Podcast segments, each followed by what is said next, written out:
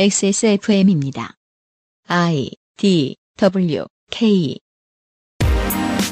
그 아실의 유승균 PD입니다. 지난 7월 말 민주당 을지로위원회는 전국 아파트 경비노동자 사업단 등과 함께 경비노동자 등을 위한 고용안정과 권익보호를 위한 상생협약식을 했습니다. 그런데 최근 단지 내에서 경비원의 숫자가 줄어들고 있다는 느낌 받으시는 분들 없습니까? 이번 주 그 아실에서 자세히 들여다보겠습니다.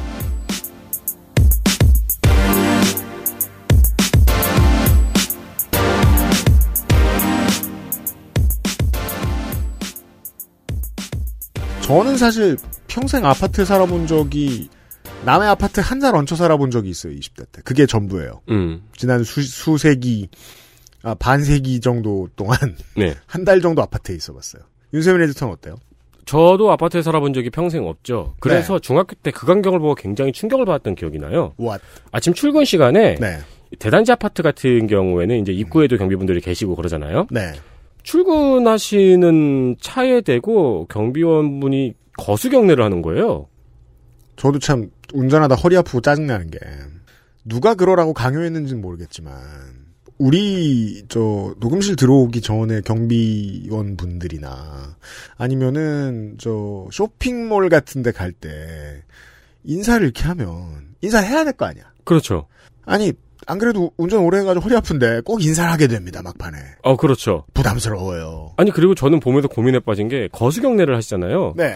그럼 거수 경례는 거수 경례로 받아야 되나? 그러니까 이제 그 차 바깥에 스피커를 설치해서 쉬세요 이렇게 쉬어라 반말하면 좀 그렇잖아요. 예. 무엇이 문제냐? 경비원님들은 경비 업무만 하는 게 아닙니다. 아파트를 오래 살아보시면 오래 안 살아봐도 아파트를 지나다니면 바로 알 수 있습니다. 경비원분들이 안 계시면 처리되지 않는 일들이 상당히 많습니다. 당장 낮에 택배는 어쩌며 그렇죠. 동네에 고양이들이 지저분하게 만들어 놓은 곳이 있으면 그건 또 어쩌며 단지 내 쓰레기 줍기. 함부로 버려져 있는 쓰레기들을 처리함과 동시에 아, 각 가정마다 경고를 해주거나 이런 문제들. 근데 이 경비원이 하는 일을 지정해 놓은 법이 몇 가지가 있는데 그 중에 경비업법이 있어요. 경비업법이라는 게 있어요. 근데 이 경비업법의 문제는 경비원님들을 위한 법이 아니에요. 제가 뜯어본 바. 이건 그냥 경호원 네. 혹은 기업의 큰 건물에 경비 서시는 분들. 아, 그러니까 뭐 예를 들어 강친 같은 경호업체라든가. 그렇죠. 네. 이런 회사들을 위한 법이에요. 근데 그 법에 따르면 경비라는 이름의 업무를 하는 사람은 경비 말고 다른 일을 하면 안 되는 거예요. 음, 네. 네. 지금 하고 계신 일들이요. 네. 그래서 2018년에 그 서울고법에서 관련 판례가 하나 나왔어요. 경비업법에 맞지 않는 경비원을 운영하고 있는 공동주택에 벌금형을. 아, 진짜요? 네. 근데 이 판례가 만약에 지속된다. 라고 하면 아파트들은 경비원님들한테 경비 서는 일밖에 안 시키게 돼야 되는 거예요, 법상. 네. 그럼 어떻게 될까요? 해고하겠죠. 음. 이게 일단 첫 번째 힌트입니다. 오늘의 오늘과 내일의 이야기에 자세한 것들을 신불 실물을 많이 뜯어다 볼 겁니다. 오늘과 내일. 잠시 후고요.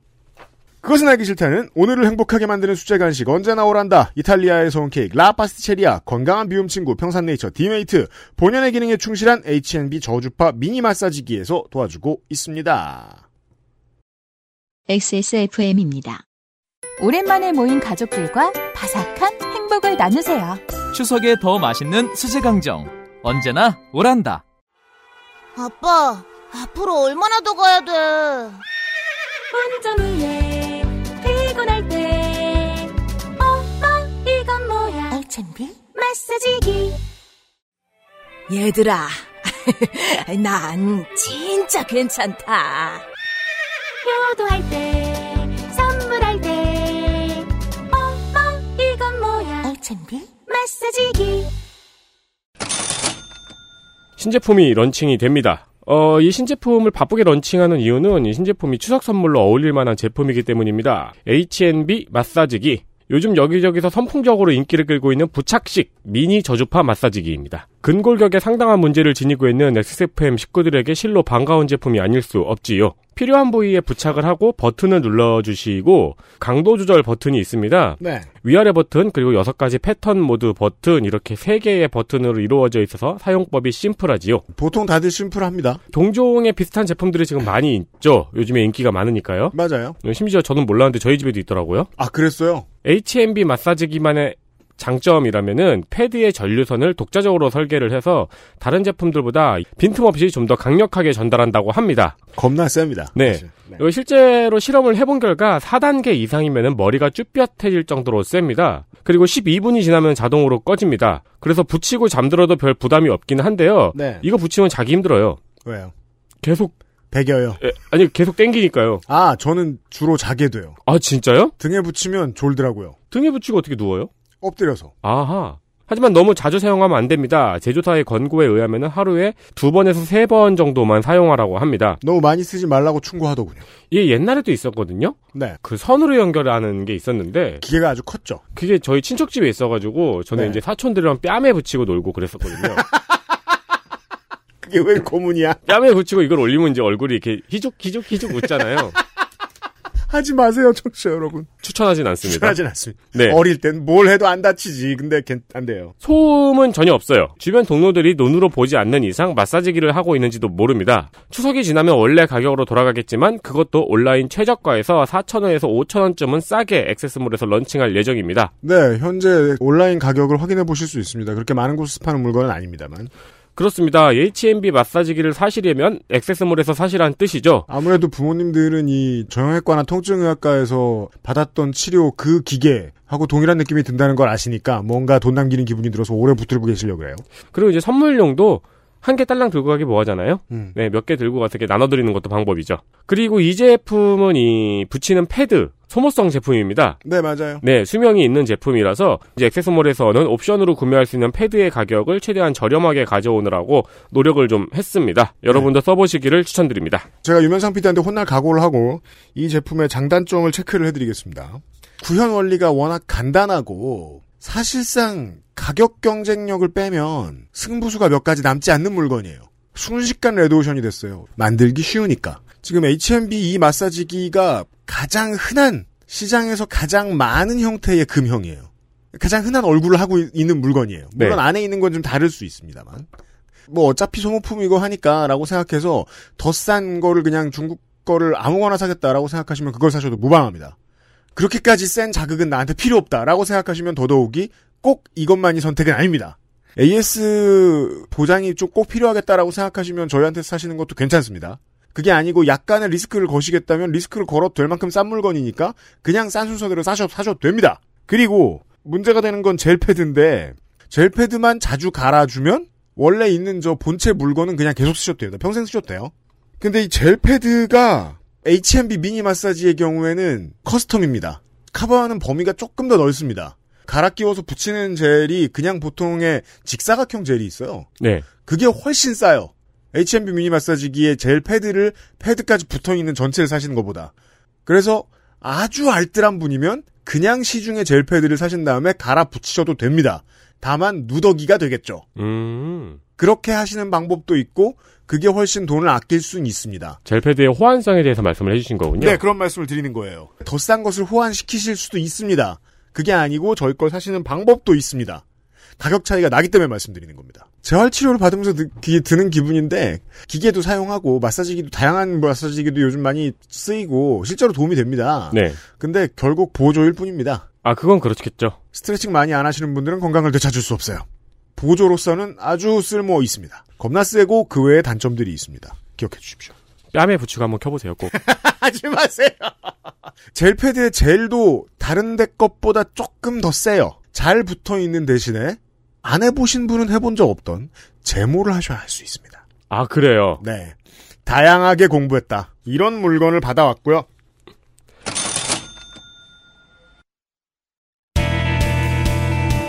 News Roundup History in the making. 권력은요, 크기가 크면 클수록 서로 이웃 권력과 섞이지 않는 게 너무 중요합니다. 크기가 크면 클수록 이웃 권력과 섞이지 않는 게 중요하다. 이웃 권력은 누굴까요? 그게 금산 분리의 원칙이 있는 이유입니다. 아. 우리나라에. 네. 지난 2월에 청와대 신임 대변인의 중앙일보에서 일하던 강민석 전 기자가 임명됐습니다. 그때 경향신문의 양권모 논설실장이 칼럼을 써요. 2007년 대선 당시 이명박 후보가 최대의 언론인 출신 공보팀을 꾸렸고 이들은 집권 후 정관계에 진출했다. 이렇게 현직 언론인이 하루아침에 권력에 줄을 대고 자리를 차지하는 일이 계속되자 정치와 언론인을 합친 폴리널리스트가 사회성을 획득하게 됐다. 최소한의 완충 기간도 없이 현직 언론인이 곧장 권부로 줄다름치는 대열 앞에서 저널리스트는 바깥에 있어야 한다. 는 미국 사회학자 마이클 셔슨의 금어는 힘을 잃는다. 이런 칼럼을 썼습니다. 음. 경향신문 논설실장이. 그리고 이번에는 박래용 전 경향신문 논설위원이 민주당 메시지 실장이 됐습니다. 어, 이낙연 당대표 체제로 바뀌면서. 네. 다른 일 하다가 논설위원이 됐다면 괜찮아요. 근데 언론인이 논설위원이 된 케이스인가요? 이번 박래용 전 논설위원은 경향맨이에요. 편집국장도 했고 퇴사 직전에는 사장 공모했던 사람입니다. 음. 회사의 대표 선수 중 한 사람이에요.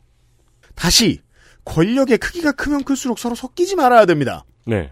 추혜선 전 정의당 의원이 LG U 플러스 비상임 자문으로 내정됐습니다. 이 뉴스는 보도가 거의 되지 않았더군요. 아, 진짜요? 저도 몰랐어요. 이게 무슨 짓이죠? 물론 반문이 가능해요. 들어가서 잘할 수도 있지 않겠느냐. 어, 그렇죠. 왜냐면은 그쪽 노동자들 권익을 위해 많이 싸웠었잖아요. 모든 국회의원들이 자기가 작년까지 국감 때 쪼고 조사하던 기업에 들어가면 다 잘하겠습니다. 선례를 남겼다는 게 문제입니다. 제도의 큰 허점 하나가 보이죠. 국회의원의 취업 제한 기간 같은 게 없어요. 이런 걸 법으로 만들려고 하면 국회에서 통과 안 되겠죠. 음. 아마 언론인의 국회 입성 금지, 국회의원 수년 내 이해관계 취업 제한 이런 거 국회에서 하자 그러면 안 될 겁니다. 언론인의 국회 입성. 근데 국회의원 출신 중에서는 언론인이 꽤 많잖아요. 원래 법관들의 정관위원은 우리가 잘 알고 있었잖아요. 네, 근데 언론인의 정관위원도 원래부터 있었나요? 있어 보이죠? 지금 보고 있으면 그러니까 7, 80년대에도 있었을까 싶은 거죠. 권력의 크기가 크면 클수록 서로 섞이지 않는 게 중요합니다. 제가 지금 세 번째 말씀드렸습니다. 이번 주의 뉴스 라운드업입니다. 이재용 부회장의 경영권 불법 승계 업무사 배임, 업무상 배임 혐의를 검찰이 기소하여 재판에 넘겼습니다. 네. 이전에 검찰 수사심의위원회에서 불기소를 권고했었죠. 그래서 이제 불기소 권고를 했을 때 이제 종편이나 보수 언론들이 좋아했었죠. 네, 축하도 하고. 그렇죠. 네. 실제로 그런 건 아니지만 그런 마음이 느껴졌습니다. 네. 네. 어, 하지만 이번에 검찰의 결정은 그 불기소 권고에 반하는 결정을 내린 거죠. 맞습니다. 그래서 무슨 짓이냐며 난리가 났습니다. 언론에서. 네, 채널A와 동아일보가 격한 반응을 보였습니다. 네, 특히 동아일보의 기사 제목이 인상 깊은데요. 음, 잃어버린 10년, 절체절명의 시기에 또 더라고요. 네, 네, 그래서 잃어버린 10년을 되게 좋아하더라고요. 뭐가 잃어버린 10년인지 살펴봤는데 네, 이 박근혜 최순실 국정농단에 연루되어 한 4, 5년, 앞으로 재판이 진행되면 또 4, 5년. 그렇죠. 해서 잃어버린 5년과 잃어버릴 5년 합쳐서 잃어버린 10년이더라고요. 네. 아주 좋아해요. 네. 아, 아주 싫어해요. 삼성 바이오로직스 관련 숨겨놓은 자료를 이제 바닥을 뜯어내고 찾은 지 2년이 넘었습니다.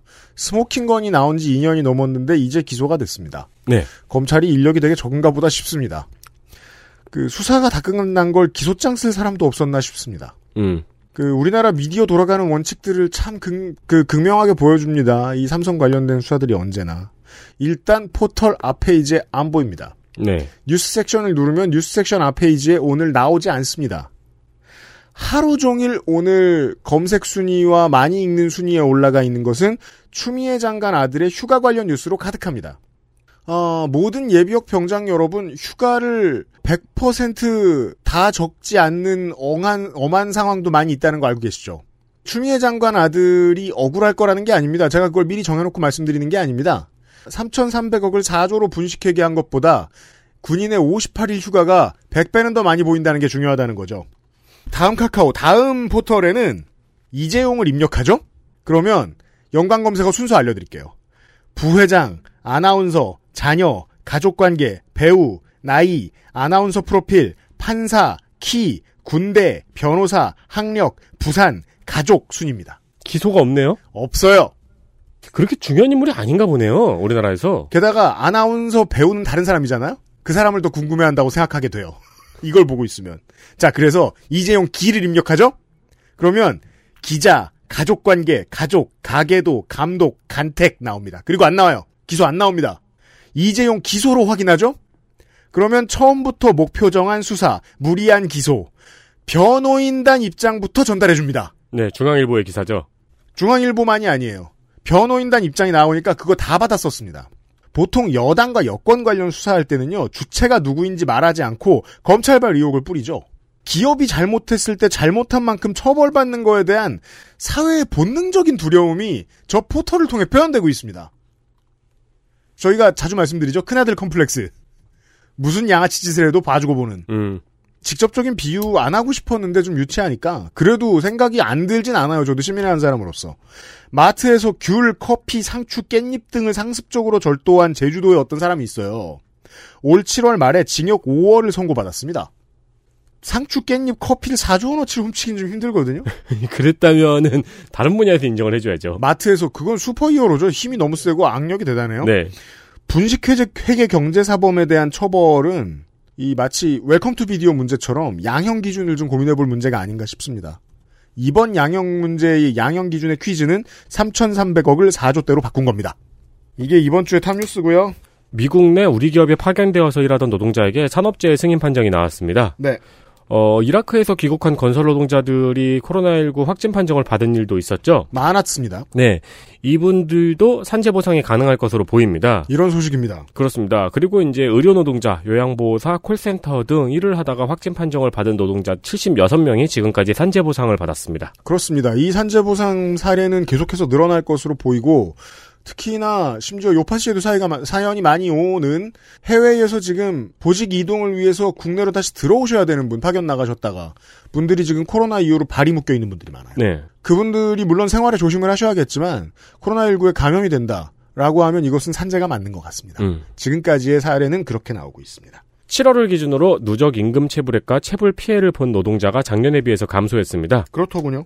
누적 체불액은 작년 7월에 1조 112억 원이었는데 올해는 9,801억 원으로 3.1% 감소했습니다. 그렇습니다. 늘 1조 밖 1조 위에를 상회했던 것으로 제가 알고 있습니다. 체불 피해 노동자는 작년에 20만 6천 명을 넘었었거든요. 네. 근데 올해는 18만 4천 명 정도로 11%가 줄었습니다. 음, 노동부는 코로나19 관련 정부 지원 사업의 효과가 반영되었다고 분석을 했고요. 예. 또 다른 쪽에서는 코로나19를 극복하지 못한 한계 기업들이 퇴출당하면서 취업자가 줄어서 임금 체불 금액이 줄었다는 분석도 있습니다. 이 양쪽을 모두 봐야 됩니다.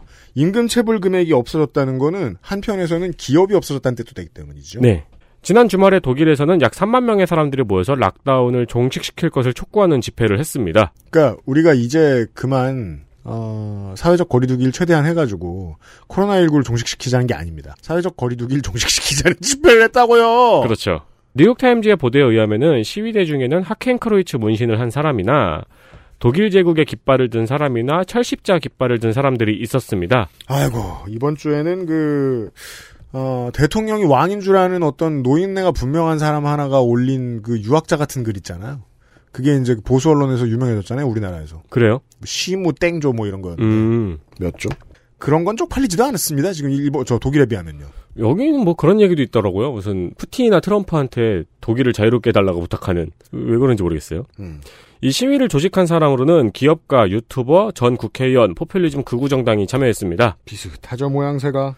네, 시위를 연구한 독일의 사회학자는 어, 이 시위에 대해서 락다운으로 일자리를 잃은 노동자들은 시위에 나오지 않는다고 말을 했습니다. 음흠. 그리고 또 시위대들이 대부분 평균 이상의 교육을 받은 중산층처럼 보인다고 말했습니다. 이게 무슨 해석인지가 궁금하시다면 한국의 8.15 광화문 집회 이전에는 나라가 니 거냐 집회가 있었죠. 네, 그 당시에 나왔던 분들 거의 대부분 다주택자였습니다. 음. 그런 상황을 참고해 보시면 될 것 같아요.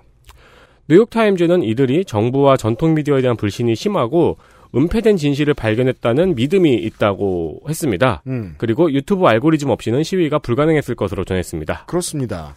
이렇게 말할 수 있습니다. 국내에는 8.15 광복절 집회를 승인해준 판사 두 사람 에 대한 비토가 상당했죠. 생각해보면 유튜브에 대한 비토가 더 커야 할 것도 맞는 것 같습니다. 그건 언제나 양날의 검이잖아요. 음. 이 표현의 자유와 중요한 지적인데요. 과거의 과오에 있어서 가장 센서티브하고 표현을 하는 문제에 있어서 가장 신중한 정부를 가지고 있는 독일. 이라서 나온 side effect는 아닐까라는 걱정도 된다는 겁니다. 네, 아, 자꾸 그 지랄 발광을 못하게 하니까 음. 수준만 더 올라가는 것은 아닌가 하는 생각이 들 때도 있습니다. 그렇고요. 국뽕 뉴스입니다.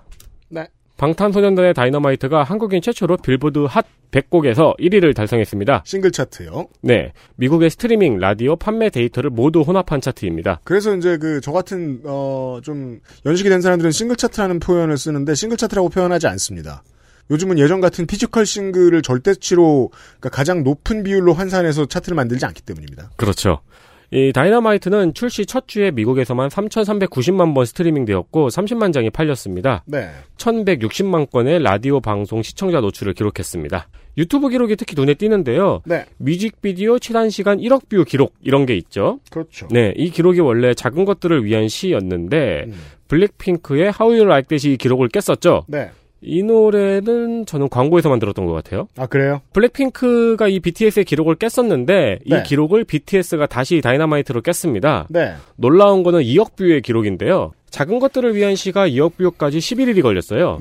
이거를 블랙핑크가 7일로 이 기록을 깼었거든요. 네. 근데 이번에 다이너마이트가 4일 만에 2억 뷰 기록을 세웠습니다. 그렇습니다. 그리고 공개 당시에 동접자 수도 300만 명을 기록했다고 합니다. 어, 여러분들이 저희 방송을 들으셨을 때쯤에는 다이너마이트의 유튜브 조회수는 3억을 아마 넘었을 거예요. 이거는 이제 국내에 수십 년간 이어져 오던 이 팬덤의 조직 문화가 전 세계로 확장됐 다는 증거 중에 하나고요.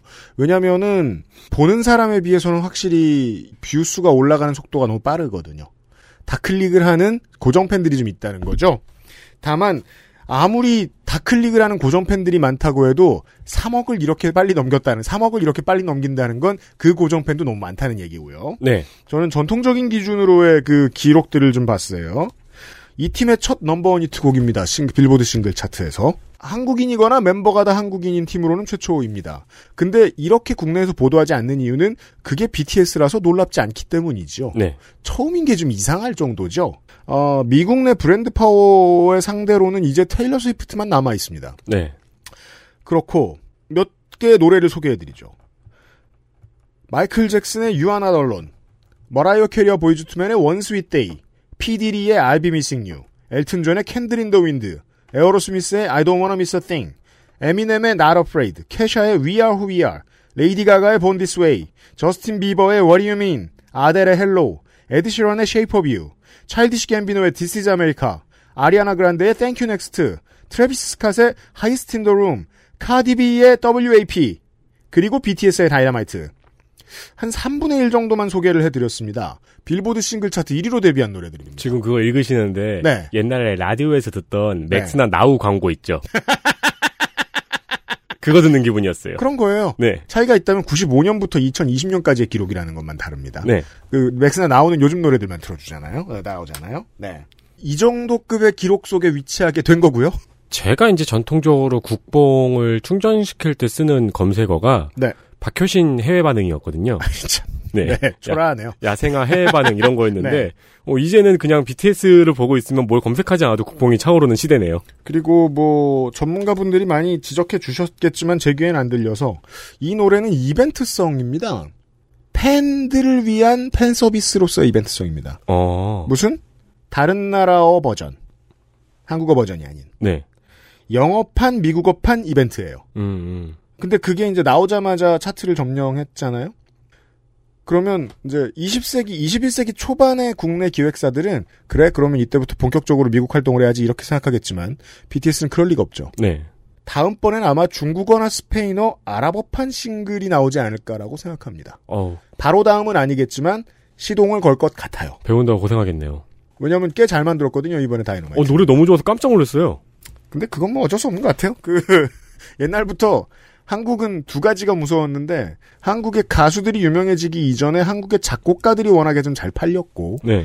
기술적으로 좀 완성이 되어 있었거든요. 그리고 한국의 A&R들이 작곡가를 워낙 잘 찾아냈기 때문에 지금은 다 해외 출신 작곡가들이 만든 것으로 알고 있는데 아, 국내 출신보다도 경쟁력이 있는 사람들을 구해온 모양이에요. 음. 그거 구해내는 능력이 상당합니다. 국내 기획사들이요. 네, 저희 회사도 작곡가 출신을 구해왔죠. 그렇습니다. 하지만 작곡을 못하길래 광고 일을 시키고 있습니다. 다음입니다. 코로나19 장기화로 인해서 정부와 지자체에서 인건비 지원 사업이 이어지고 있습니다. 네, 꼭 알아두시길 바랍니다.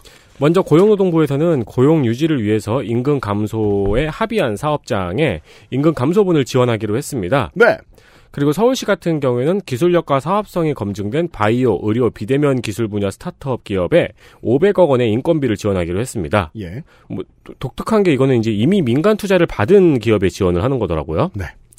포항시에서도 중소, 중견 기업이 일용직 노동자를 신규로 고용할 경우에 인건비의 70%를 지원해주는 사업을 실시하고 있습니다. 몇 가지 restruction, restriction이 있습니다만은 합니다. 네, 그러니까 아무래도 일용직 노동자들이 많이 이제 직업을 이제 지금 일이 없을 테니까요. 그렇습니다. 네, 신규로 고용할 경우에 그 인건비를 지원해주는 사업입니다. 맞습니다. 그리고 협회에서 지원하는 사례도 있습니다. 음. 한국 무용협회인데요. 네. 올해 하반기에 음. 공연예술 계획이 있는 순수 무용단체를 선정해서 400명에게 5개월간 매월 180만 원의 인건비를 지급하는 사업을 시행하기로 했습니다. 네.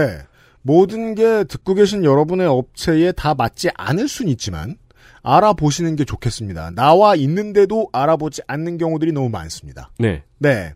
상당히 많은 분야에서 직접 고용과 관련된 예비비를 풀고 있습니다. 한마디밖에 드릴 말씀이 없습니다. 부디 알아보세요. 이 그리고 무용협회 같은 경우는 굉장히 독특한 게 이게 지원금이 아니고 인건비더라고요. 그렇죠. 그래서 4대 보험도 같이 내주더라고요. 맞습니다. 조건을 많이 완화시켜 놨습니다. 네. 네. 찾아보시길 바랍니다. 해당되는 여러분. 뉴스 라운드업이었어요. XSFM입니다. 건강기능식품 광고입니다. 물과 결합해 40배로 팽창해서 장운동을 촉진하는 질경이 씨앗 껍질 차전자피. 차전자피 식이섬유가 들어있는 당신의 새로운 비움 친구. 디메이트를 만나보세요. 이번만큼은 제대로 마음먹은 당신. 과식과 야식을 피할 수 있다면 가르시니아 캄보지아 추출물이 함유된 건강한 비움 친구. 디메이트가 도움을 드릴 수 있습니다. 식사 조절, 운동, 수분 섭취, 그리고 비움 친구 디메이트. 평산네이처.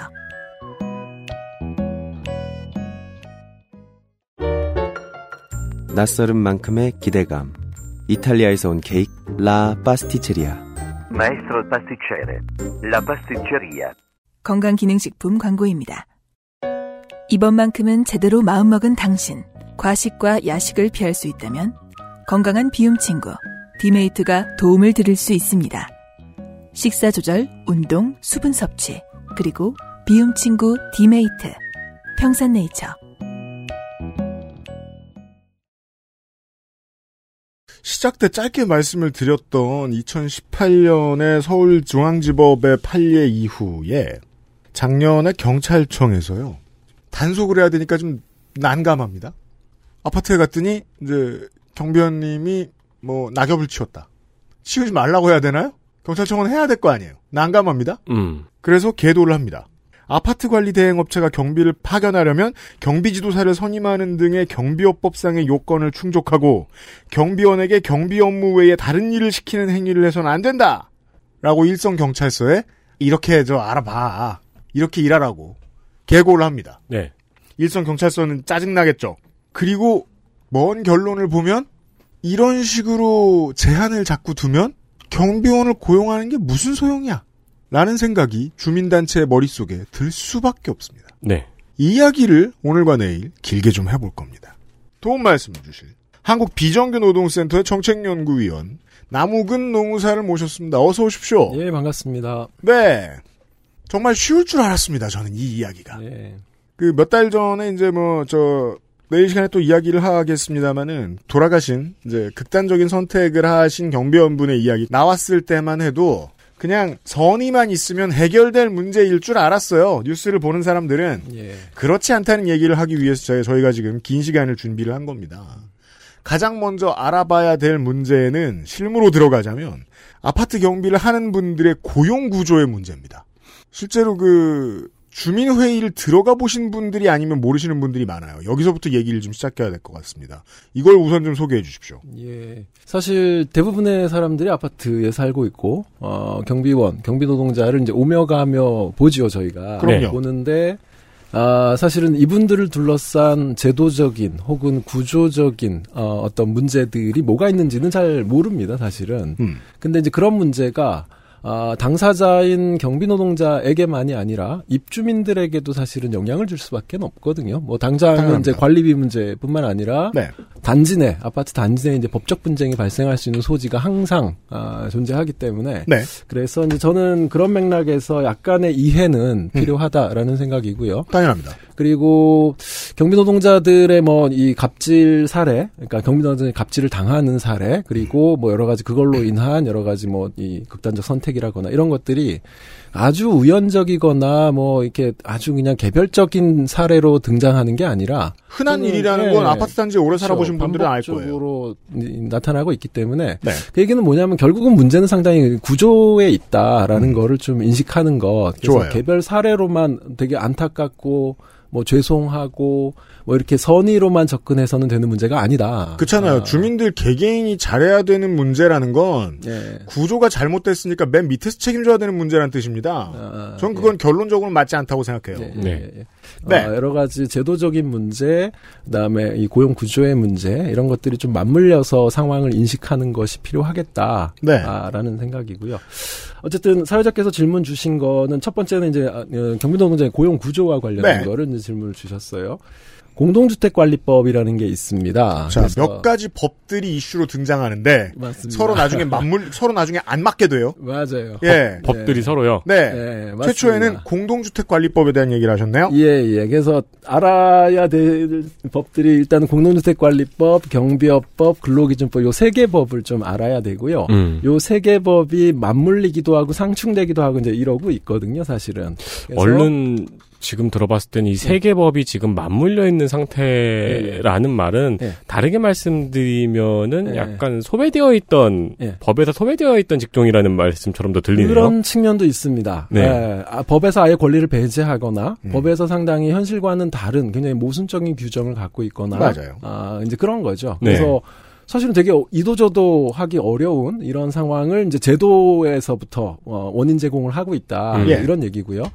자 이제 그 얘기들을 차차 하실 텐데 일단은 고용구조 간단하게 말씀드리면 일단은 아까 말씀드렸던 공동주택 관리법 상에는 300세대 이상 그리고 150세대지만 중앙난방을 하거나 엘리베이터가 있거나 이런 단지들은 네. 어, 의무 관리 대상으로 지정을 하게 됩니다. 네. 네. 어, 법상으로. 음. 그래서 그런 의무 관리 대상 아파트 단지는 관리 방식을 결정을 하게 돼 있어요. 예. 어떤 관리 방식이냐, 자치 관리를 할 거냐. 음. 그러니까 아파트가 입주민 대표 회의를 구성하고 입주민 대표 회의가 주체가 돼서 이 공동주택을 관리를 할 거냐. 음. 아니면 위탁 관리 해가지고 위탁 관리 회사한테 아파트 관리를 통으로 넘겨서 위탁 줄 거냐. 음. 이거를 결정을 해라. 네. 그래야지 아파트의 여러 가지 법적 분쟁의 책임 소재가 분명해진다라는 겁니다. 네. 그래서 크게 자치 관리와 위탁 관리로 구분을 하게 되어 있고요. 음. 지금 한국 사회 아파트의 뭐 제가 보기에는 얼추 한 80% 이상, 한 90% 가깝게는 위탁 관리 형태입니다. 아, 자치 관리는 사실은 한 10몇 퍼센트밖에는 안 되고요. 꽤 귀찮은 모양이군요. 그 그렇죠. 예, 음. 그렇죠. 그래서 뭐 여기는 여러 가지 속사정이 있기는 한데 음. 그리고 저는 위탁 관리 방식이 바람직하지 않다고 봅니다. 사실 이제 자치 관리를 하는 게 저는 보다 바람직하다고는 보는데 네. 어쨌든 뭐 그거는 오늘 핵심은 아니고요. 근데 언론 들어보면 자치 관리를 한다는 건 입주민회의 대표 그 회가 고용주가 된다는 뜻이잖아요. 맞습니다. 네. 아, 그러니까 동대표 회장이 사용자가 되는 거죠. 네. 예. 근데 이제 그런 거에 대한 부담 때문에 이제 넘기는 음. 거죠. 어, 근데 넘김으로써 사실은 또 여러 가지 문제가 발생하기도 하는데 아무튼 그렇게 돼 있어가지고 자치 관리와 위탁 관리 방식이 있고 일단 먼저 자치 관리인 경우 경비원을 직접 고용할 수가 있습니다. 네. 그러니까 입주자 대표 회의가 네. 아, 요 방식이 하나가 있고요. 자치 관리지만 경비 업무를 경비 용역 회사한테 도급을 주는 경우가 있습니다. 네. 아, 요게 이제 두 번째 고용 방식이고요. 음. 그다음에 세, 그 위탁 관리 방식에서는 위탁 관리 회사가 일단은 전체적인 관리를 관장을 하죠. 아, 그래서 입주자 대표회의가 음, 어느 위탁관리 회사랑 하자 정도까지의 선택만 하면 되는 정도. 그렇죠. 그게 위탁관리다. 입주자 대표 회의는 위탁 관리 회사한테 통으로 넘깁니다. 보통 2년 단위로 이제 계약을 네. 하는데 음. 그러면 이제 위탁 관리 회사가 아파트 관리를 총 책임을 지는데 음. 어, 이 위탁 관리 회사가 경비원을 직접 고용하는 경우가 있어요. 네. 이게 이제 세 번째 고용 형태고 가장 많은 비중을 차지하는 네 번째 고용 형태가 뭐냐 하면은 위탁 관리 회사가 다시 경비 업무를 경비 용역 회사한테 또 도급을 주는 겁니다. 음, 갑을 병이네요. 그렇죠. 이 그러면은 실무를 하면서 살아보면 이상하게도 예. 하청은 밑에 하청을 하나 반드시 데리고 와요. 네, 뭐 법적 사용자 책임을 떠넘기는 측면이 사실은 굉장히 강하죠. 네. 남은 농사님 예, 말씀에 예, 의하면 예, 예. 이것도 이제 경비 관련된 것도 하청에 하청을 주는 게 가장 흔한 패턴이다. 그렇죠. 네. 그래서 크게 이제 네 가지 고용 구조를 지금 말씀을 드렸습니다. 그래서 가장 첫 번째는 입주자 대표 회의가 직접 고용하는 거. 음. 두 번째는 입주자 대표 회의가 용역회사를 통해서 이 2단계, 그러니까는 어, 2단계 간접 고용 형태로 고용하는 거. 네. 세 번째는 위탁 관리 회사가 직접 고용하는 거. 이것도 이제 간접 고용이죠, 결과적으로는. 그렇죠. 네 번째 가장 많은 비중을 차지하는 것은 입주자 대표 회의가 위탁 관리 회사에 넘기고 위탁 관리 음. 회사가 용역 회사한테 넘기고 그래서 2단계 간접 고용을 하는 경우가 가장 많은 비중을 차지하고 있는 걸로 지금 파악을 하고 있습니다. 즉 선호도가 높아지는 건 점점 하청을 많이 주는 쪽이다. 그렇죠. 책임을 자꾸 이제 아래로 아래로 떠넘기는 거죠. 계약 구조로 따지면은 갑, 을, 병, 정이네요. 그쵸. 경비의 네, 업무를 맞습니다. 하시는 분은. 맞습니다. 정확하게 말씀을 해주셨고요. 그래서 근로기준법상 혹은 노동법상 사용자 책임은 경비용역회사가 지는데 음. 실제로 경비용역회사는 하는 역할이 별로 없습니다. 1년에 한 번 계약만 하러 오고 현장에 와볼 일이 없습니다. 아, 그럼 이제 문서만 받고 사실상 그 그렇죠. 대가로 돈을 네. 버는 정도다. 실제로는 그냥 중간 수수료만 빼가는 개념인 거죠. 네. 어. 그리고 위탁관리 회사는 또 역할을 하느냐? 여기도 별로 역할이 없습니다. 위탁관리 회사도. 이해됩니다. 왜 위탁관리. 회사는 관리소장만 위탁관리 회사 소속일 뿐 실제로는 관리소장이 전체 실무를 관장을 하거든요. 네. 네. 그러니까 위탁관리 회사도 사실은 현장에 나와볼 일이 없습니다. 와, 일이 없는데 두 그리고 개의 회사가. 맞습니다. 그리고 실제적인 사용자 역할은 누가 하느냐? 입주자 대표 회의가 합니다. 네. 어. 그렇죠. 위탁관리 회사가 있어서 소장한테 뭐라고 네, 한다고 하더라도 그 의견을 결국 직접 전달하는 것도 대표 회의 아니면 입주자들이고. 맞습니다. 그러니까 주로는 어쨌든 동대표 회의. 그러니까 다른 표현을 하면 입주자 대표 회의에서 모든 걸 다 결정을 하죠. 결국은 자치 관리를 네. 하거나 위탁 관리를 하거나 큰 차이는 없는데. 그렇죠. 실제로 그렇습니다. 아, 그러니까 실질적인 거는 입주자 대표 회의에서 결정. 동대표들이 모여서 올해 몇 명을 고용할 거냐, 올해 임금을 얼마를 인상할 음. 거냐, 이제 이걸 결정하면은 그걸 집행을 관리 소장이 집행을 하는 거죠. 음. 근데 아까 말씀드린 가장 많은 비중을 차지하는 이 다단계 이 이중의 이 간접 고용 구조는 중간에 위탁 관리 회사가 껴 있고 경비 용역 회사가 껴 있다라는 거죠 법적으로는. 음. 그러다 보니까 입주자 대표회의는 실질적인 사용자 역할을 하지만 법적 사용자는 아니다 라는 거죠. 음, 무슨 마음인지 알겠어요. 예. 전 마음을 이해하겠다는 거예요. 음, 입주자 대표회의 입장에서는 똑같이 의견을 내고 똑같은 결과를 바라볼 수 있게 관리를 할 수 있음에도 불구하고 위탁 관리를 하면 좀 잔인한 처사를 입주자 대표회의가 했을 때 들찔려요. 그럴 수 있죠. 이거 되게 중요해요. 네. 하청 줄 때는 맞습니다. 그것 때문에 돈을 더 쓰는 거잖아요, 지금. 책임감을 덜기 위한 소비. 네. 근데 실제로는 돈을 더 쓴다기보다는 경비원에게 돈을 덜 주겠지만 그러니까 이렇게 다단계 하청으로 가게 되면은 사실 중간에 있는 회사들이 실질적인 역할을 하는 게 아니기 때문에 근데 이쪽으로는 수수료나 뭐 업체 이윤이 빠져나가거든요. 네. 그러니까 중간 착취가 되는 거고 결과적으로 노동자는 이제 저임금이 되는 거죠. 음. 이걸 직접 고용하게 되면 중간 회사들한테 나가는 비용이 사라지기 때문에 일정하게는 뭐 처우 개선을 해줄 수 있거나 음. 아니면은 관리비를 좀 세이브 세이브하거나 입주민과 노동자에게 다 좋은 이런 식으로 구성을 할 수가 있는데 음. 이게 중간에 회사가 자꾸 끼게 되면서 그쪽으로 빠져나가는 비용이 생기게 그렇죠. 되는 뭐 거고 반반씩 서로 양보를 한다면 입주민들은 내는 돈을 조금 줄이고 뭐 뭐, 경비원님들의. 임금을 조금 올리고 할 수도 있을 텐데. 맞습니다. 네. 예. 그래서 일단은 이런 고용 구조가 기본이 깔려 있다, 기본에 깔려 있다라는 걸 좀 이해를 하셔야 되고요. 네. 그러니까 사실은 아파트에 있더라도 어, 아파트 경비원이 경비원 입고 있는 근무복에 써 네. 있는 회사가 음. 자기 회사, 그러니까 자기가 소속된 회사겠지만 이게 음. 위탁 관리 회사와 또 경비원 회사가 이제 다르고 소속이 이제 다른 거죠. 아, 경비원 하실 분들은 용역 회사 사무실에 가서 뭐 여기랑 계약을 하고 등록을 하고 여기서 시켜주는 일을 하기로 했는데 그렇죠. 그 회사는 사실상 하청의 하청이고 그렇죠. 네. 음. 그래서 실제로는 노동자한테 그 지휘 명령을 할 수 있는 사람은 근로계약 관계에 있는 사용자만 할 수가 있거든요. 네. 그렇지 않으면은 노동법에서 허용해 주는 건 이제 파견법상 파견을 했을 때만 파견 사업주가 자기가 고용한 노동자는 아니지만 그 파견 노동자한테 지휘 명령 일을 시킬 수가 있다는 그렇죠. 거죠. 자, 책임 소재입니다. 그렇죠. 근데 그렇지 않, 그 파견법상 파견이 아닌 경우는 근로계약상 사용자만 일을 시켜야 되지 자기가 채용하지 않은, 자기가 근로계약을 체결하지 않은 노동자한테 일을 시키게 되면 이게 불법 파견 문제가 생기는 거거든요. 그리고 파견을 할수 있는 업종은 정해져 있잖아요. 그렇죠. 맞습니다. 아, 굉장히 잘 아시네요. 33개 저희가 업종이 좀딱 그렇습니다. 정해져 있습니다. 네, 예. 네, 아, 긴장해야겠는데요. 그래서, 그래서, 사실은 그렇게 따지면은 지금 경비 노동자한테 이렇게 지휘 명령을 할 수 있는 권한은 경비 용역 회사인 건데 근로계약을 음. 체결했으니까. 근데 경비 용역회사는 현장에 나와보는 경우가 없거든요. 머릿속에 그려지는 그림은 이제 구식 소파에 앉아가지고 사탕을 까잡수는 그림이죠. 근데 그 까잠 쓰는 것도 저 아파트 근처가 아니라 저 멀리 있는 자기 사무실이고. 그렇죠. 자, 어, 하청의 하청업체만 일을 시킬 수 있대. 실무로 들어가 보죠. 그러면 주민들이 뭐라고 했을 때 법적으로 경비원은 나한테 명령하지 마라. 그렇죠. 당신한테는 그럴 권한이 없다. 그렇죠. 가 되는데 그렇게 되는 데가 어디 있어요? 그렇죠. 그렇게 하면 바로 잘리는 거죠, 사실은. 네. 그래서 사실은 이런 현실과 맞지 않는 이런 고용 구조가 있다라는 거고 이런 음. 고용 구조가 있다 보니까 또 경비 노동자들이 부당한 지시가 있을 때 거기에 문제 제기를 하거나 저항하기가 어려운 이런 측면이 있다라는 거고요. 음. 그래서 일단 이 고용 구조에 대한 이해를 하시는 게 일단 출발입니다. 예. 알겠습니다. 이 일단 이 이해를 깔고 나서 우리가 많이 듣던 얘기를 들읍시다. 예. 실제로 어떤 일을 얼마나 하는가에 대한 연구도 수행을 하셨죠. 예, 예, 예, 예. 예, 그걸 좀 들려주십시오. 뭐 사실은 우리가 가까이서 보기 때문에 어떤 일을 하시는지 어, 근데 이렇게 아시겠지만. 단면 단면만 보고 있는 건데 네. 사실은 공동주택이 유지되기 위해서 필요한 여러 가지 일들을 다 하고 계십니다. 그러니까 공동주택에는 경비 노동자 이외에 청소 노동자들이 있습니다. 주로 이제 여성들인데 네. 아, 이분들은 뭐 동 출입구 입구 청소를 하거나 네네, 뭐 계단 맞아요. 청소를 하거나 아, 자주 이런 만나 뵙죠. 예, 이런 분들이죠. 네. 또 하나는 이제 시설 관리 쪽 노동자들이 있습니다. 그러니까 보일러, 음. 네, 전기, 그렇죠. 뭐 이런 쪽을 하는 영선이라 그래가지고 이제 뭐 수리 같은 거 하는 네. 노동자들이 있는데 예, 영선반 분들은 이제 음. 그 얼굴을 반드시 외우게 되거든요, 우리가. 네. 모르긴 모르겠는데 저분은 영선반이야.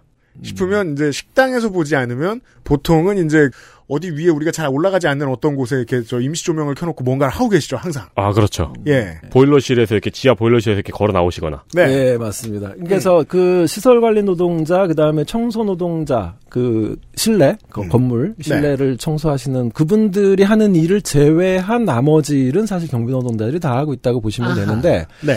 일단 첫 번째는 이제 방범 업무입니다. 이 방범 업무라는 거는 이제 화재나 도난 사고를 예방하기 위해서 음. 하는 업무를 이제 방범 업무라고 하고 이게 사실 경비업법상의 경비 업무가 되는 거죠. 네. 네. 요게 이제 원래 고유의 업무인 거고. 본업일 거라고 생각하는. 그렇죠. 근데 이게 차지하는 비중은 채 한 뭐 2, 30%밖에는 안 됩니다. 지금 그 주신 연구 자료에 보면 31%라고 나와 예, 있어요. 그건 이제 설문조사로 한 건데. 본업이라고 아. 생각하는 일인데 3분의 1이 안 돼요. 그렇죠. 맞습니다. 그리고 나머지가 이제 소위 관리 업무, 뭐 기타 업무 이렇게 음. 얘기를 하는 건데 뭐 여러 가지가 있죠. 뭐 재활용 쓰레기 분리수거 업무. 이걸 지금 제가 예. 표를 보고 있으니까 소개를 해드릴게요. 예. 청소가 19%, 분리수거가 21%, 청소 부분에 3분의 1이 넘어갔어요, 지금. 네, 맞습니다. 40%가 됐어요. 조경이 5%, 택배, 택배 관리가 11%, 주차 관리가 12%입니다. 네, 예. 생각해 보십시오. 이 일을 반드시 다 하시잖아요. 음, 맞습니다. 거의 대부분의 경비 업무. 네. 네. 그래서 이제 그런 관리 업무들이 뭐 하면 좋고 아니면 말고가 아니라 사실은 공동주택이 유지되기 위해서는 다 필수적으로 필요한 업무들이라는 거고 뭐든 그 안 하면 환난이에요. 그렇죠. 네. 그래서 이제 그 업무를 계속 해오셨던 거죠. 음. 수- 수십 년째. 네. 네. 근데 이제 법상으로는 이제 그런 거를 안 하고 있는 듯이 이제 규정은 되어 있다라는 음, 거죠. 경비업법에서는. 예, 맞습니다. 예, 네. 그래서 뭐 일단은 뭐 업무 비중은 그렇고요. 음. 근무, 근무 방식은 주로는 24시간 격일제 근무를 하고 계십니다. 그래서 아침 7시 혹은 아침 6시에 이제 교대를 하는 거죠. 네. 그래서 만약에 내가 아침 7시에 들어왔다. 그러면 음. 이제 그 다음 날 아침 7시에 퇴근을 하는 방식이죠. 이렇게 24시간 24시간 격일제로. 네. 요일 구분 없이 뭐 명절이든 뭐 공휴일이든 이런 거 구분 없이 24시간 계속 맞교대를 하시는 아, 게 맞아요. 24시간 근무제가 많아요? 네. 어, 그게 거의 뭐 99%라고 보시면 아, 정말요? 예, 예, 네, 예. 맞아요. 그래서 그렇게 졸고 계셨구나. 그러니까 실제로 가만히 그럴 수도 보시면. 네. 어제 봤던 분 내일 모레 보고 온다는 사실을 알게 되실 거예요. 예, 음. 예. 예. 그래서 24시간 격일제인데 어, 격일제 근무를 할 때 어, 이게 24시간 동안 계속 일을 하는 형태로 근로계약을 체결하지는 않고요. 24시간 중에 일정 시간은 휴게 시간을 부여를 합니다. 네.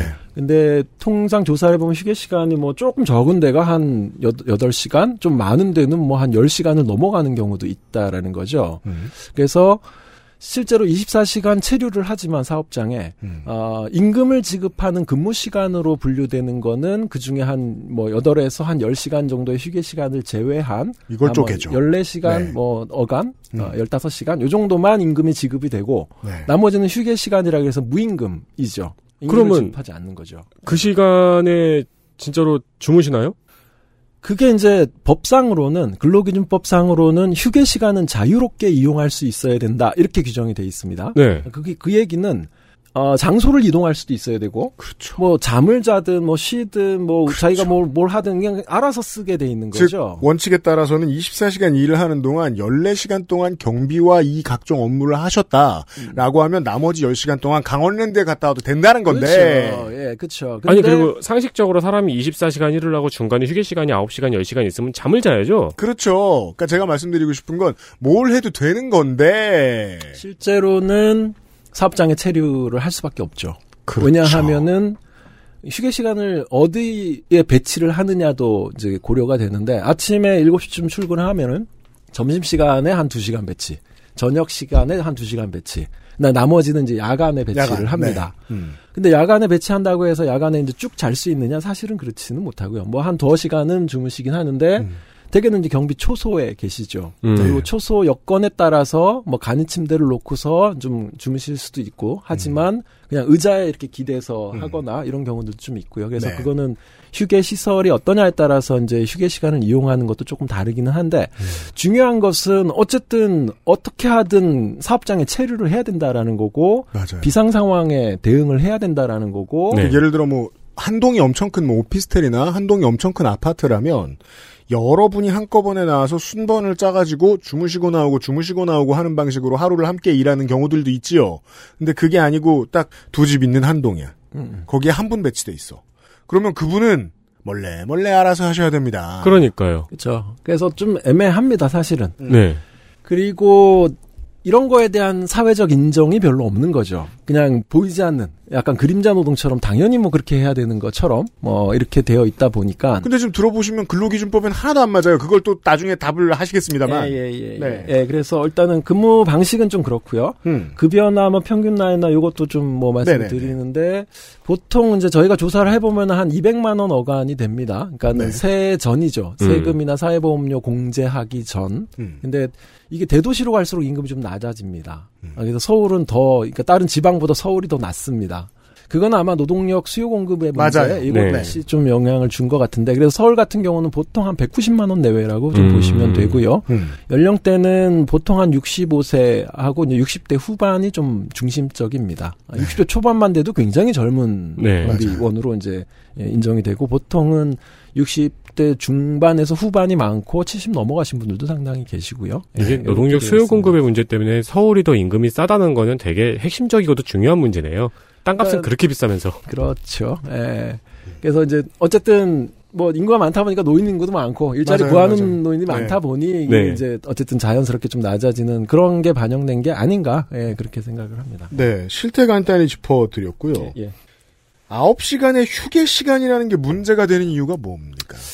예, 그것도 이제 예, 말씀을 드려야 되는데 경비 노동자가 아 뭐 조금 있다가 이제 그 근로기준법과 관련해 가지고 감시 단속적 근로 규정에 대해서 조금 더 상세하게 말씀을 드릴 텐데 네네, 중요한 일단은. 음. 감시 단속적 근로 그러니까 대표적으로는 경비원입니다. 음. 그리고 아까 시설 관리, 그 보일러나 전기나 영선이나 이거 했던 분들 이런 네. 분들을 감시 단속적 근로자라고 부르는데 네. 이분들에 대해서 그 전에는 최저임금을 적용하지를 않았어요. 자, 이 단어를 법적으로 해석해야 되는데 예. 감단이라고 짧게 말하죠. 이 그쵸, 감시 감단. 근로자는 경비업을 제외하면 농업에 좀 많이 있고요. 음. 예, 뭐 과수원을 본다거나 음, 이제 저, 저 가축들을 키운다거나 네. 이런 경우에는 항상 두 가지 그 법적으로는 두 가지 근거를 얘기합니다. 항상 붙어 있고 그다지 일이 고생스럽지 않다라는 법 해석이 있어요. 음. 그래서 나머지 근로 기준법에 적용이 좀 덜 되게 해놨습니다. 맞습니다. 아, 어, 예, 다른 예, 예, 기- 예. 근로 기준법보다. 뭐 나온 김에 잠깐 그 감단에 대해서 설명을 좀 네, 이걸 좀 먼저 소개하고 가야 예, 될것 예, 같아요. 예. 감시 단속적 근로라 그래가지고 이게 감시적 근로와 단속적 근로로 나뉩니다. 네. 감시적 근로는 주로 이제 감시 업무를 한다라는 거고 그래서 아파트 경비원 같은 경우가 이제 거기에 해당되는 네. 거고요. 단속적 근로는 연결됐다 끊어졌다 연결됐다 끊어졌다 단속적이다라는 거거든요. 음. 단 끊어진다 속 이어진다 이 뜻이거든요. 아, 그 단속할 때그 단속이 아니고요. 아, 그 단속이 아닙니다. 예. 그래서, 어, 연결됐다 끊어졌다. 어, 말 그대로 한자로 단속적 근로인데, 그러니까 이런 겁니다. 대기하고 있다가 상황 발생했을 때 가서 조치해주고, 또 대기하고, 또 상황 생기면 그 조치해주고, 음. 이런 거고, 그래서 그게 이제 주로는 시설 관리 쪽이 이제 그렇습니다. 아, 그래서 전기, 뭐 기계, 뭐 영선, 뭐 이쪽 사람들이 대기하고 있다가 뭐 몇 시에 가서 좀 잠깐 봐주고, 네. 뭐또 대기하고 있거나 이런 거고요. 그래서 그런 감시 혹은 단속적 근로에 해당될 때는 이게 노동 시간의 밀도가 좀 낮다, 떨어진다, 좀 가벼운 노동이다. 음. 휴게와 대기가 아. 많다. 예, 그렇죠. 예. 그래서 근로기준법 상에 근로시간 규정, 휴게 구- 규정, 휴일 규정을 적용하지 않는다라고 음. 이제 법상에 되어 있습니다. 그러니까는 근로기준법이라는 거는 사실은 노동 조건의 최저선을 규정을 해놓은 건데 네. 그 규정 중에서 근로시간, 휴게, 휴일에 관한 규정을 적용하지 않는다. 요 감시 단속적 근로에 대해서는 어 왜냐하면 좀 가벼운 노동이 있기 때문에 그렇다라는 거죠. 음. 그렇게 되면 무슨 일이 생기느냐? 연장 근로 수당 같은 게 없습니다. 연장 근무에 네. 가산 임금이 없다. 어. 네. 그리고 휴일 근로 수당도 없어지는 거고요. 네. 노동자 입장에서는 네. 그리고 근로 시간에 상한이 없습니다. 그러니까 우리는 하루 8시간, 주 40시간 이렇게 상한을 정해 놓잖아요. 왜 장시간 노동을 규제하기 위해서. 음. 네. 근데 감시상적 근로는 근로시간에 상한이 없기 때문에 무제한의 노동을 시켜도 그법 네. 위반이 아니다라는 거죠. 그래서 상당히 노동자한테 굉장히 불리하죠. 네. 감단에 해당된다라고 노동부가 승인을 해주게 되면은 노동자 입장에서는 굉장히 불리해지게 됩니다. 네. 아까 이제 9시간 넘는 휴게 시간이 나오는 이유에 음. 대해서 이제 질문을 해주셨는데 그래가지고 감시단소적 근로에는 그동안 최저임금을 적용하지 않았습니다. 그러니까는 최저임금이라는 게 시급 얼마를 줘라 이런 거잖아요. 네, 그렇죠. 시급에다가 곱하기 근무 시간 이렇게 되는 건데 예. 그 전에는 이 감당 근로자한테는 최저임금을 적용하지 않았기 때문에 어, 얼마를 일을 시키든 최저임금하고 무관하게 임금을 줬, 주면 된다라는 거죠. 네. 근데 2007년부터 최저임금 시급의 70%를 적용하기 시작합니다. 그렇죠. 그리고 음. 이제 퍼센티지를 한 2년, 3년 단위로 조금씩 조금씩 높여서 2015년부터는 최저임금을 다 적용하는 걸로. 그 참여정부 시절에 나왔을 때는 이제 어떤 의미였냐면 그런 거죠. 그렇다고 해서 아예 기준이 없는 건 말이 안 되지 않냐 정도. 네. 예. 그러면서 지금 13년간 천천히 기준에 맞게 끌어올려 왔던 거고요. 맞습니다. 그래서 그러다 보니까 이제는 근무 시간 곱하기 시급, 최저 시급 이렇게 임금을 지급할 수밖에 없게 되는 거죠. 예. 네. 그러니까 그 전에는 24시간 중에 다 24시간을 근무 시간으로 해놓더라도 최저임금을 지급할 일이 없기 때문에 상관이 없었는데 네. 이젠 최저임금을 적용하다 보니까 24시간 중에 임금을 지급해야 되는 근로 시간이 몇 시간이냐가 이제 지불자 입장에서는 중요해지게 된 거죠. 음. 그러니까 이제 휴게 시간으로 나머지를 이제 제외시킨다라는 거죠. 그렇죠. 그러니까 24시간을 다 임금을 지급해 주는 시간으로 인정해 주는 게 아니라 네. 휴게 시간을 책정해 놓으면 휴게 시간은 법상으로는 뭐 유급이든 무급이든 이 규정이 없거든요. 그리고 통상적으로는 휴게 시간은 무급으로 많이 하기 때문에 임금을 안 주는 걸로 하기 때문에 그러다 보니까 최저임금이 몇 퍼센트 오르면은 그만큼 휴게 시간을 늘려가지고 임금 상승 요인을 상쇄시켜 버리는 겁니다. 음, 그게 합법적으로 가능한 아, 건가요? 그거는 네, 그건 불법은 아닙니다. 네, 이건 지금 정말 머리로만 들어주셨으면 좋겠어요. 이게 슬프다 나쁘다 다 필요 없고요. 정말로 그 저 자본과 법만 생각해 주셨으면 좋겠어요. 현재까지 문제가 없기 때문에 이렇게 한 거고요. 돈이 이렇게 해야 계산이 맞아 들어가기 때문에 이렇게 했다는 겁니다. 예, 아니, 그러니까 휴게 시간을 늘려서 부여하는 것 자체는 위법은 아니고요. 네. 근데 그렇게 늘렸으면은 그만큼의 휴게 시간을 보장해 줘야 되는데 보장하지 않으면 이게 이제 문제가 생기는 그러니까 거죠. 제가 아까 말씀드린 이 가정, 말도 안 되는 가정을 여기서 집어넣을 수 있는 거죠. 그럼 나머지 그 9시간 동안 강원랜드에 갔다 되냐? 안될 거예요. 뭐 왔다 갔다 시간도 안 되고 배팅할 시간도 없고. 아니, 근데 뭐 정선, 강원 정선 의 아파트여도 그게. 안 될 거란 얘기예요. 네, 강원랜드 옆에 있는 아파트에서도 그게 현실적으로 안 된다. 그렇죠. 네. 예, 예. 그래서 아파트 경비 노동자의 휴게 시간이 정말 법자 법적으로 부여한 휴게 시간이냐 아니냐에 대한 분쟁들이 좀 있습니다. 근로기준법상에는 대기 시간은 근로 시간으로 본다 이렇게 되어 있거든요. 네. 그러니까는 일을 안 하더라도 의무적으로 대기를 해야 된다면 그거는 휴게 시간으로 볼 수 없다. 근로 시간으로 봐서 임금을 지급해라. 이게 이제 근로기준법의 규정입니다. 그게 합리적입니다. 네, 맞습니다. 그거는. 음. 자유롭게 이용할 수가 없기 때문에. 네. 근데 사실은 아파트 경비노동자는 휴게 시간이라고 해서 그리고 최저임금이 오르다 보니까 이게 예전에는 6시간이었다가 이게 7시간 됐다가 8시간, 9시간 이러면서 최저임금이 오르는 것과 함께 휴게 시간이 계속 늘어난 거죠. 아, 늘어나 온 거예요, 휴게 그쵸? 시간이. 계속 늘어나 오고 있습니다. 그래서 우리가 조사를 해 보면 작년 대비 얼마가 늘어났냐, 뭐 20분 늘어났다, 30분 늘어났다, 이렇게 대답하는 거죠. 실제로 경비원들이 받는 수령액은 그다지 많아지지 않았음을 예측할 수 그쵸? 있습니다. 예, 음. 그래서 예, 예.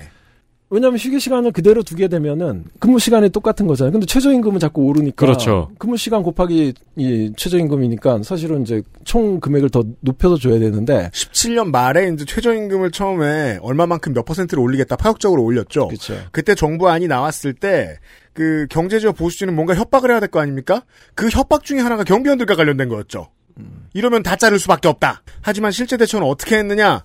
이런 식으로 했다는 거죠. 음, 휴게 시간을 늘려서 어, 돈을 줘야 하는 시간을 줄이는 방식으로. 맞습니다. 네. 네. 그래서 이렇게 긴 휴게 시간이 생겨나게 됐고 음, 요게 이제 점차 늘, 늘어 늘, 늘어 왔는데 그랬겠네요. 제가 보기에는 지금 얼추 24시간 중에 얼추 한 10시간 가깝게는 이제 휴게를 부여하고 있거든요. 예. 근데 우리 중 누구도 편히 쉬시는 모습을 본 적은 없잖아요. 예, 그러니까는 아파트 음. 초소에 있다라는 것 자체가 사실은 약간은 이제 대기 시간과 이게 혼재되어 있을 수밖에 없죠. 네. 정말로 마음의 자유를 줘서 이 단지 가운데 있는 어린이 공원에 홈리스처럼 누워 있고 그러지 않으시잖아요. 네, 그러니까요. 예. 맞습니다. 아니면은 뭐 휴게실이 있어가지고 휴게 시간에 교대를 하신다고 치면은 고용이 늘어났어야 되는데 그렇지도 않잖아요.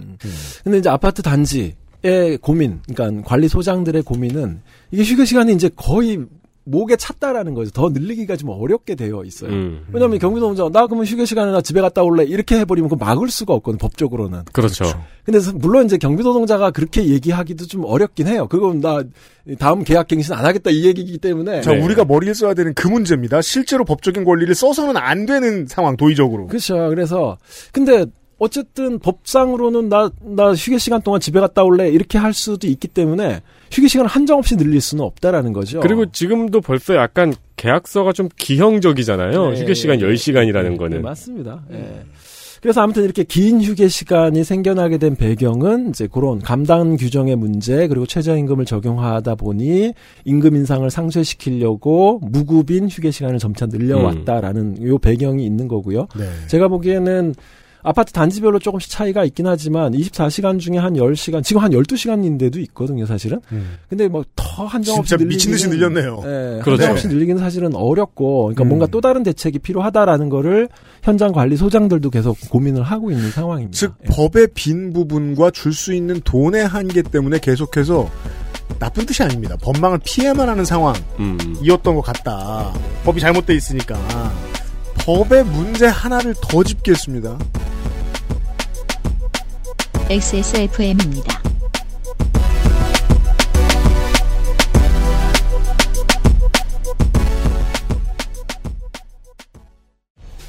스물여덟, 스물아홉, 서른. 운동 후에 휴식할 때 어어 이건 뭐야 알찬비? 마사지기 Maestro pasticcere. La pasticceria. La Pasticceria는 이탈리아 마에스트로에게 직접 수학한 pasticcere가 전통의 방식 그대로 최고의 재료와 함께 구워낸 천연 발효 빵입니다. 일반적인 제빵에서 사용하는 이스트를 쓰지 않은 이탈리아 전통 방식의 천연 발효종을 사용한 지금까지 경험해보지 못한 풍미와 식감. 천연 발효빵이라 장기간 보관해도 맛은 그대로. 방부제를 전혀 사용하지 않아 건강에도 좋은 라 파스티체리아. 낯설은 만큼의 기대감. 이탈리아에서 온 케이크 라 파스티체리아. 맛? 맛을 어떻게 표현할까? 보기엔 흔한 강정인데 맛은 절대 흔하지 않은 것 같아요. 딱딱할 것 같은데 부드럽고 아주 달 것 같은데 너무 달지도 않고 담백해요. 흔히 알던 맛이 아니에요. 뭐랄까 고급스러운 강정? 시작하면 멈출 수 없다. 잘 만든 수제 강정. 언제나 오란다. 네, 그리고 두 번째 광고 상품은 요즘에 저도 그렇고 운동들을 못 하시죠. 네, 그 살이 찔까봐 걱정을 하시는 분들이 많은데 이왕 찔 때 확 찌는 것도 좋죠. 네. 네, 게다가 이제 지금 소개드리는 간식을 저보다 더 좋아하시는 분은 주로 부모님입니다. 딱딱한 것처럼 보이지만 매우 부드러운 식감에 달지 않은 적당한 밸런스, 어른들이 안 좋아할 이유가 없는 오란다입니다. 네. 오히려 이제 사다 두면 너무 열심히 빨리 드신다는 게 문제입니다. 근데 확실히 명절에 잘 어울리긴 합니다. 이 제품은 오란다인데 추석을 맞아 오 란다라서 5% 할인을 합니다. 이 누가 아이디어인가요? 퍼센테이지는 높지 않아요. 왜냐면 그동안 할인 안 해도 잘 팔렸으니까. 예. 네. 저희 아이디어는 아닙니다. 밀, 견과류, 열대과일, 쌀, 오란다 세 가지 맛 전부 빠지는 게 없습니다. 네. 열대과일 같은 경우에는 과일이 들어가 있으니까 좀 더 달콤하고요. 음흠. 견과류 같은 경우에는 좀 더 고소하죠. 네. 네, 그리고 선물 포장 세트도 있습니다. 가볍고 들고 가기에 좋게 되어 있습니다. 네. 친지, 직장 동료, 부모님 받는 이도 부담 없고 주는 이도 부담 없는 추석 선물입니다. 아, 이번 명절 한정 모여서 먹진 마세요. 왜요? 모여서 아무것도 먹지 마세요. 아, 모이지 마세요라고 해야죠. 모이지 마세요. 최근에는 모여서 화투 치던 사람들 전원 확진됐어요. 어, 진짜요? 그런 네. 일 있었어요? 생각해보면 도박은 진짜 건강에 안 좋습니다. 맞아요. 액세스몰에서 추석 배송 전까지 구매하실 수 있습니다. 할인된 가격도 진행하고 있습니다. 추석 선물로 추천드립니다. 네. 오란다 확인해 주시고요. 액세스몰에서. 여러 번 말씀드렸는데 부드럽잖아요. 네. 그래서 이제 치아가 좀 약하신 어르신들도 부담 없이 드실 수 있습니다. 그렇습니다. 네.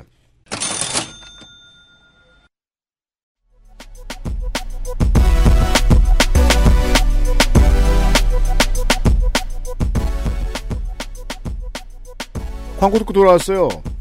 좀 전에 설명을 드렸던 것은 휴게 시간이 왜 이렇게 늘어났나 하는 문제였습니다. 기본적으로는 돈을 좀 아껴야 되고 그 외에는 이제 감시단속적 근로자라는 법적 용어에 대한 해석이 좀 필요해서 그것을 좀 설명을 해드렸습니다. 그리하여 사람들 사이에 개인으로 다시 내려와 보면 개인이 아름아름으로 그런 식으로 이해하고 있을 거라는 거죠. 이거 놀면 놀면 하는 일이니까 휴게 시간이 많아도 괜찮지. 어, 그래도 집에는 안 가줬으면 좋겠는데? 하면서 법 때문에 잘못돼서 우리의 마음속에 이제 관리 사무실과 경비원 노동자들 사이에 마음속에 빈 부분이 이렇게 생겨 있습니다. 그렇죠. 그 문제 하나를 설명을 드렸고, 그 다음번의 문제는 제가 방송 시작 때 말씀드렸던 경비업법이에요. 맞습니다. 남욱은 노무사와 함께하고 있습니다. 예. 자, 경비업법을, 아니, 경비원 관련해 가지고 경비업법이 올해 굉장히 이제, 이, 시- 이 사회적으로도 많이 이렇게 좀 알려지고 쟁점이 되고 있는데요. 네. 사실 이 쟁점은 올해 불, 새롭게 불거진 문제가 아니라 그 전부터 계속 깔려 있었던 문제입니다. 네. 아까 경비원 고용 구조에 대해서 말씀을 드렸는데 예, 크게 이제 네 가지 유형을 말씀을 드렸고요. 음. 그 중에서 경비 용역 회사한테 경비 업무를 도급을 주는 경우 가 이제 두 가지 고용 구조가 있었고요. 네. 어, 하나가 이제 그 위탁 관리 회사가 직접 고용하는 경우가 있었습니다. 그렇죠.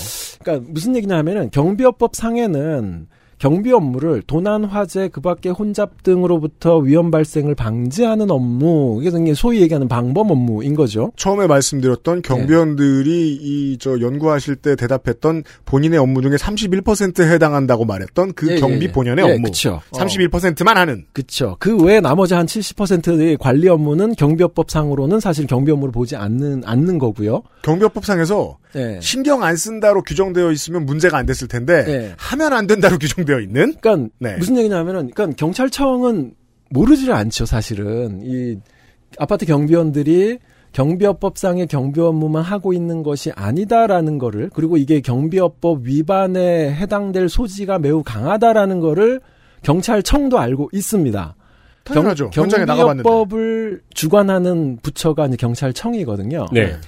근데 이제 그런 분쟁 소지가 있었던 거죠. 질문이 들어온 겁니다. 경찰청에. 아, 나 쓰레기 분리수거 업무를 하고 있는데 이거 경비업법에 해당되는 거냐 아니면은 위반되는 거냐 이제 이런 질문이 들어온 거죠. 네. 그래서 경찰청이 어, 법제처에 질문을 하게 됩니다. 그렇죠. 법제처는 법을 해석 법을 어떻게 해석해야 네. 되는지에 대한 유권 해석을 해주는 이제 국가기관이잖아요. 왜냐면은 그 경찰서분도 아파트에 사실 거거든요. 그렇죠. 혹은 이제 뭐 아버지 어머니가 뭐 저 경 아파트에서 일하셔. 우리 아버지가 경비원을 하셔. 아버지가 야 이거 저 계약서 보니까 이렇게 써 있더라. 계약서 있는 건 많이 흔치 않지만. 네. 야 이거 어떻게 해야 되는 거냐? 나도 몰라 관련 수사하는 사람인데. 어 그렇죠. 그래서 법제처에 물어보면 안 되냐고 과장님한테 얘기해. 과장님이 팀장한테 얘기해. 그래서 저 서장이 그 물어봅니다. 경찰청 그래서- 위에 올라가서. 네, 그 그래서- 그러는 거죠. 어 우리 아파트 경비 아저씨도 분리수거 하시던데? 그러니까 무궁화 하나 올라가면서 계속 어 나도 잘 모르는데 나도 잘 모르는데 나도 잘 모르는데 법제처에 물어보죠. 그 법제처에 물어봤어요. 예, 법제처에서 그래서- 뭐라고 답한 겁니까? 이게 2007년 얘기인데 그래서 경찰청이 법제처한테 어, 쓰레기 분리수거를 하는 게 경비법 위반에 해당되느냐를 이제 질의를 하게 되는 거고요. 아 무서운 질문입니다. 네. 법제처는 뭐라고 답을 했냐면은 네. 어, 경비법 위반이다라고 아. 답을 합니다. 음. 여기서 망했습니다. 네. 그러니까 법제처가 얘기한 네. 것은 어, 쓰레기 분리수거는 음. 경비업법상의 그 도난 화재 그 밖에 혼잡을 방지하기 위한 그 방법 업무에 해당되지 않을 뿐만 아니라 네. 이런 쓰레기 분리수거 업무를 함으로 인해서 고유의 방법 업무에 방해가 될 수 있다. 그렇죠. 그렇기 때문에 쓰레기 분리수거를 하도록 허용해서는 안 된다라는 의법 해석을 이제 경찰청한테 넘기게 됩니다. 야, 그 이게- 법제처에서 그 답변 쓴 분도 놀랐겠네요. 이게 그래서 이제 법을 다루는 남원 노무사님한테는 네, 참 네. 심각하고 한 문제겠습니다만 처음 듣는 사람 입장에서는 그렇게 웃길 수가 없죠. 그러니까요. 이게 왜 이렇게 해석이 나와야 돼요?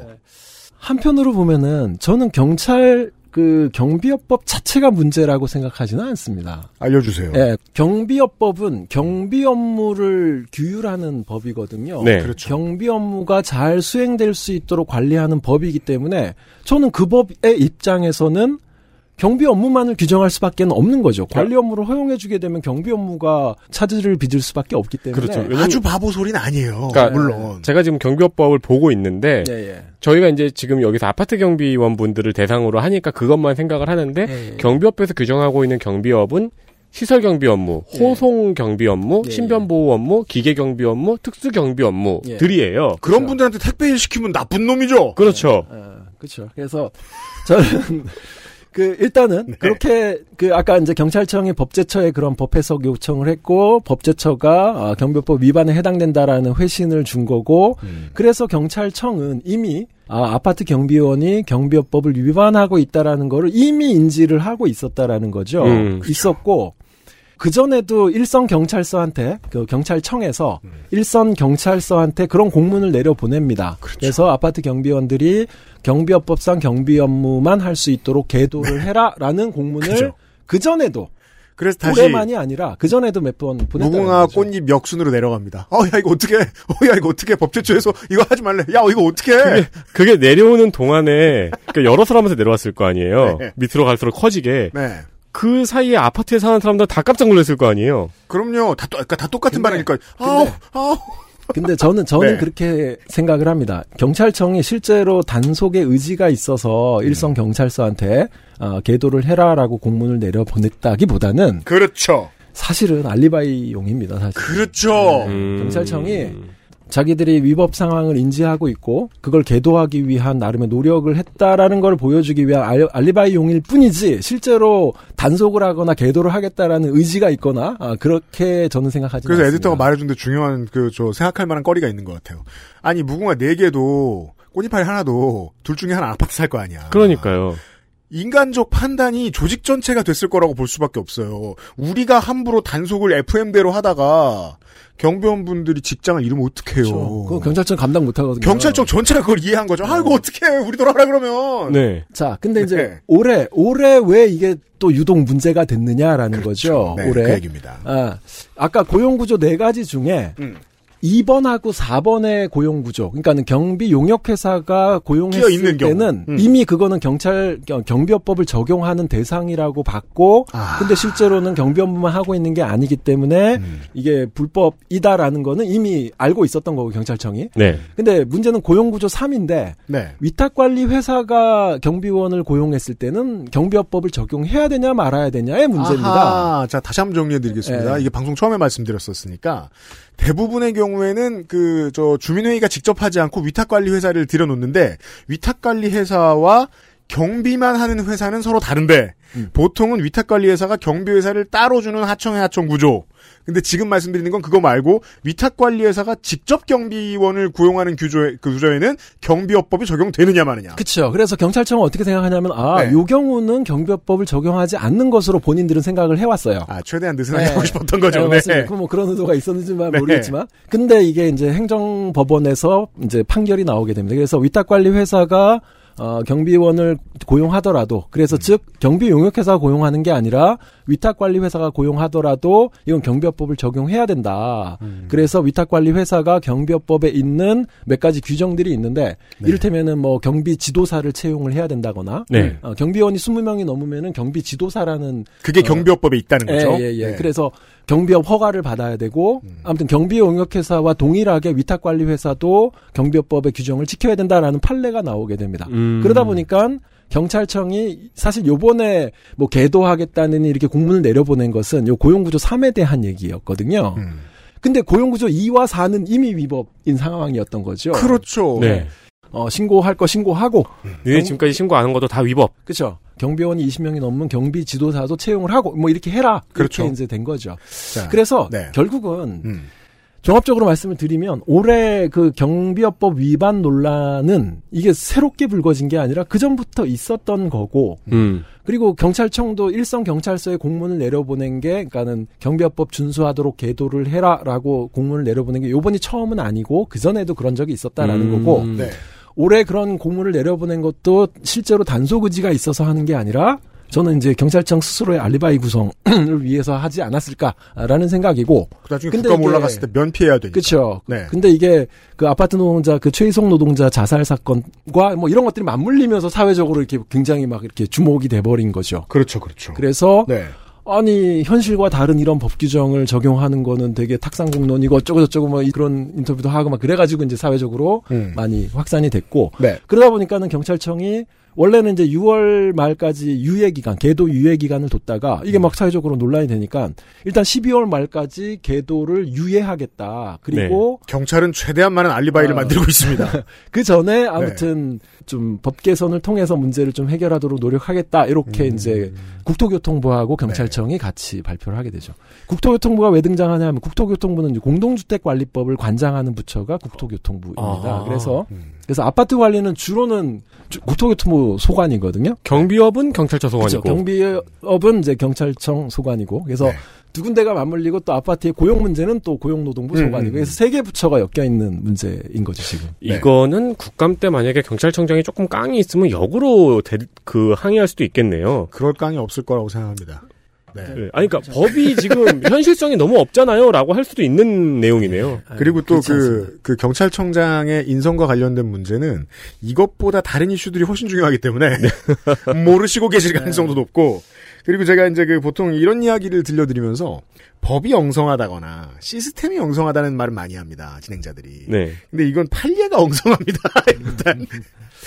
그리고 네. 어, 아니 저는 판례가 잘못됐다고 생각하지도 않고 네. 경비업법이 잘못됐다고 생각하지도 않아요. 음. 그 얘기는 뭐냐면 경비업법은 실제로 경비 업무를 잘 규율해야 되는 의무가 있는 거고 그런 취지로 만들어진 법이거든요. 네. 그러니까 여기서 관리 업무까지 허용해 주는 거는 저는 사실 입법 취지에 맞지 않다라고 음. 보는 거고요. 그러니까 어떤 의도 때문에 그런 말씀을 하시는지는 알아요. 이 결론을 위해서 이 얘기가 좀 중요한데 그 결론부터는 다음 시간에 좀 풀게요. 네. 네. 한국 비정규 노동센터의 남욱은 노무사였습니다. 내일 이 시간에 다시 봬요. 고맙습니다. 예. 복잡한 퀴즈죠. 그러네요. 너무 복잡하네요. 네. 전 그래서 오히려 더 재밌게 느껴졌어요. 그리고 사실은 이걸 연구한 분들이 어떤 해법도 들고 나온 게 있는데 음. 저는 그것도 나쁘지 않았던 것 같아요. 그리고 제가 지금 이제 이 한 시간 동안 들으면서 음. 마음속 한 구석에 계속 잡혀 있는 불안감이 있잖아요. 뭐요? 직장들을 잃으시면 어떡하나. 그죠? 청취자 여러분들도 그 생각이 제일 많으시죠? 네. 제가 계속 뭐가 엉성하다라고 자꾸 얘기하는 게 항목들 하나하나 따져보면 다 괜찮은데 이게 다 맞물려 있으면 다 잘릴 것 같아요. 그러니까요. 그래서 사실은 저도 사실 그게 제일 고민이고 제일 관심사기도 합니다. 그래서 어떻게 이거를 좀 안정화시킬까? 제도와 현실이 안 맞는 이 괴리를 해소하는 과정에서 발생할 어떤 고용 불안들을 어떻게 하면 최소화시킬까가 사실 제일 고민이고요. 알겠습니다. 예. 노무사님 내일 네. 등장해 주세요. 왜냐면 알겠습니다. 사실 네. 지금은 closing 멘트 시간이었거든요. 자, 이 퀴즈에 대한 해석을 내일 해보도록 하겠습니다. 유승균 PD하고 윤세민 에디터였습니다. 내일 뵙죠. 감사합니다. 감사합니다. XSFM입니다. I D W K